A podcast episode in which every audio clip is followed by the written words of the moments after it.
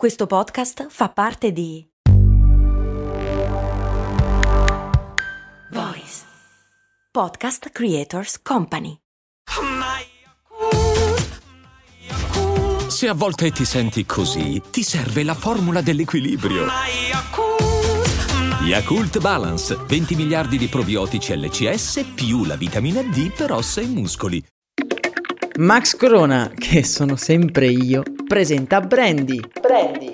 Ogni settimana, dal lunedì al venerdì, un distillato di fatti curiosi dal magico mondo del marketing e del business in generale. Brandy. Servire freddo. Brrr.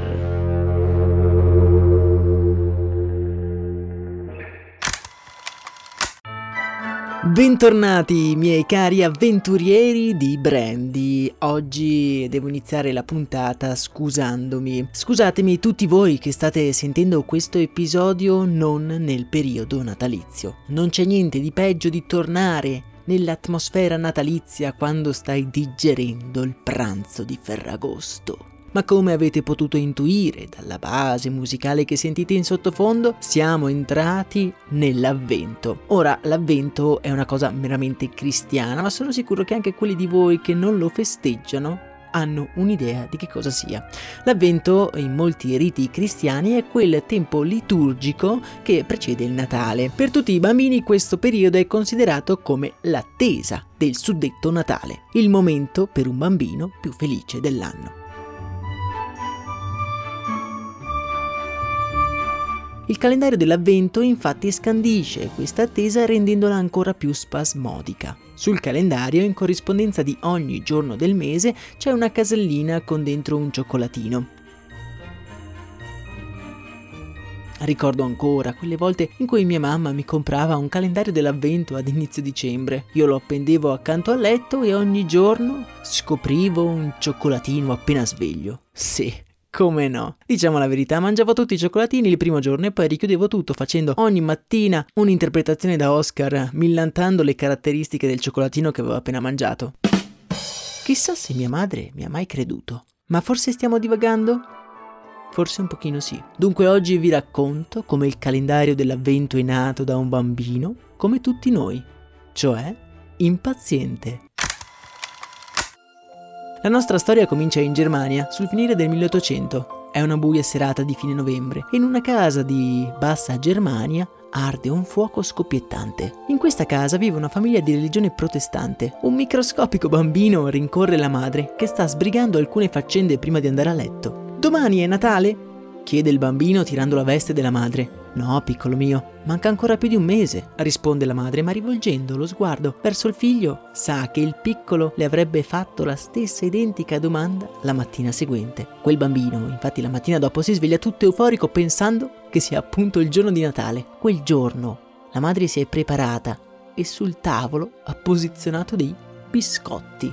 Questi, dice al piccolino, sono 30 biscotti, ne potrei mangiare uno al giorno e quando li avrei finiti quel giorno sarà il giorno di Natale. Il bambino ha uno sguardo a metà tra il deluso, perché effettivamente non è oggi Natale, e il meravigliato, perché può mangiare un sacco di biscotti. Quel bambino che addenta quel biscotto fatto durante la notte dalla madre è Gerhard Lang e da quel momento, per gli anni a venire, aspettare il Natale mangiando i biscotti diventa una tradizione di famiglia.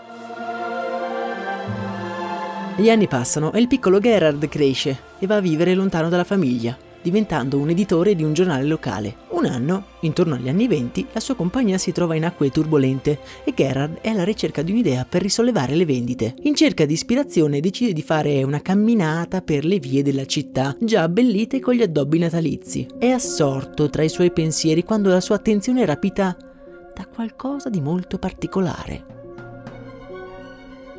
La vetrina di un panificio è addobbata con tutti i prodotti del forno, tra cui ci sono anche dei biscotti. Nel guardarli il nostro protagonista viene sopraffatto dalla nostalgia e dai ricordi. Si ricorda di se stesso bambino e di quella tradizione casalinga inventata dalla madre per fargli capire l'avvicinarsi del Natale e nella sua mente riaffiora la sensazione che quella tradizione così casalinga fosse parte stessa della bellezza del Natale. E se...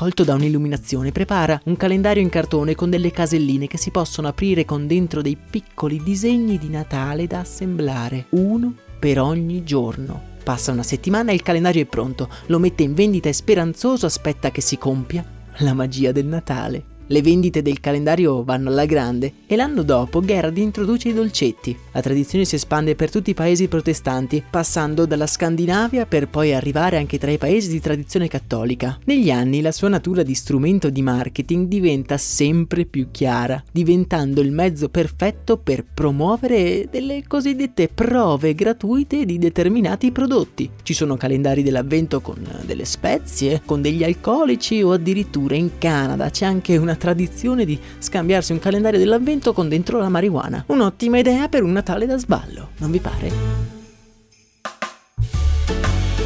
Ormai oggi quella piccola trovata di quella madre stanca che la sera cucina i biscotti per il figlio è diventata una tradizione di milioni di famiglie. E oggi, grazie a quel bambino impaziente, proprio milioni di bambini apriranno la loro casella per gustarsi il sudato cioccolatino. Oppure, come nel mio caso, fingere di mangiarsi un cioccolatino perché in realtà il calendario è già vuoto da tempo. Ma questa, forse, è un'altra storia. Io vi abbraccio se state ascoltando questo episodio sotto il sole di Ferragosto, fate una storia su Instagram taggando storie di brand, vi recapiterò un calendario dell'avvento pieno di ghiaccioli. Nella speranza che questa piccola fiaba natalizia vi abbia incuriosito, io vi auguro una serena giornata. Un saluto dal vostro Max Corona.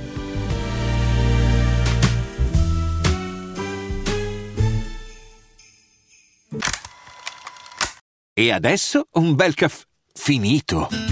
Perché rischiare di rimanere senza caffè quando puoi abbonarti a Caffè Borbone? Prezzi vantaggiosi, costi di spedizione inclusi, tante possibilità di personalizzazione e l'abbonamento lo sospendi quando vuoi. Decidi tu la frequenza, la qualità, scegli tra le cialde e capsule compatibili e crea il tuo mix di gusti e miscele. Mai più senza caffè con l'abbonamento Caffè Borbone. Tutte le info su caffèborbone.com.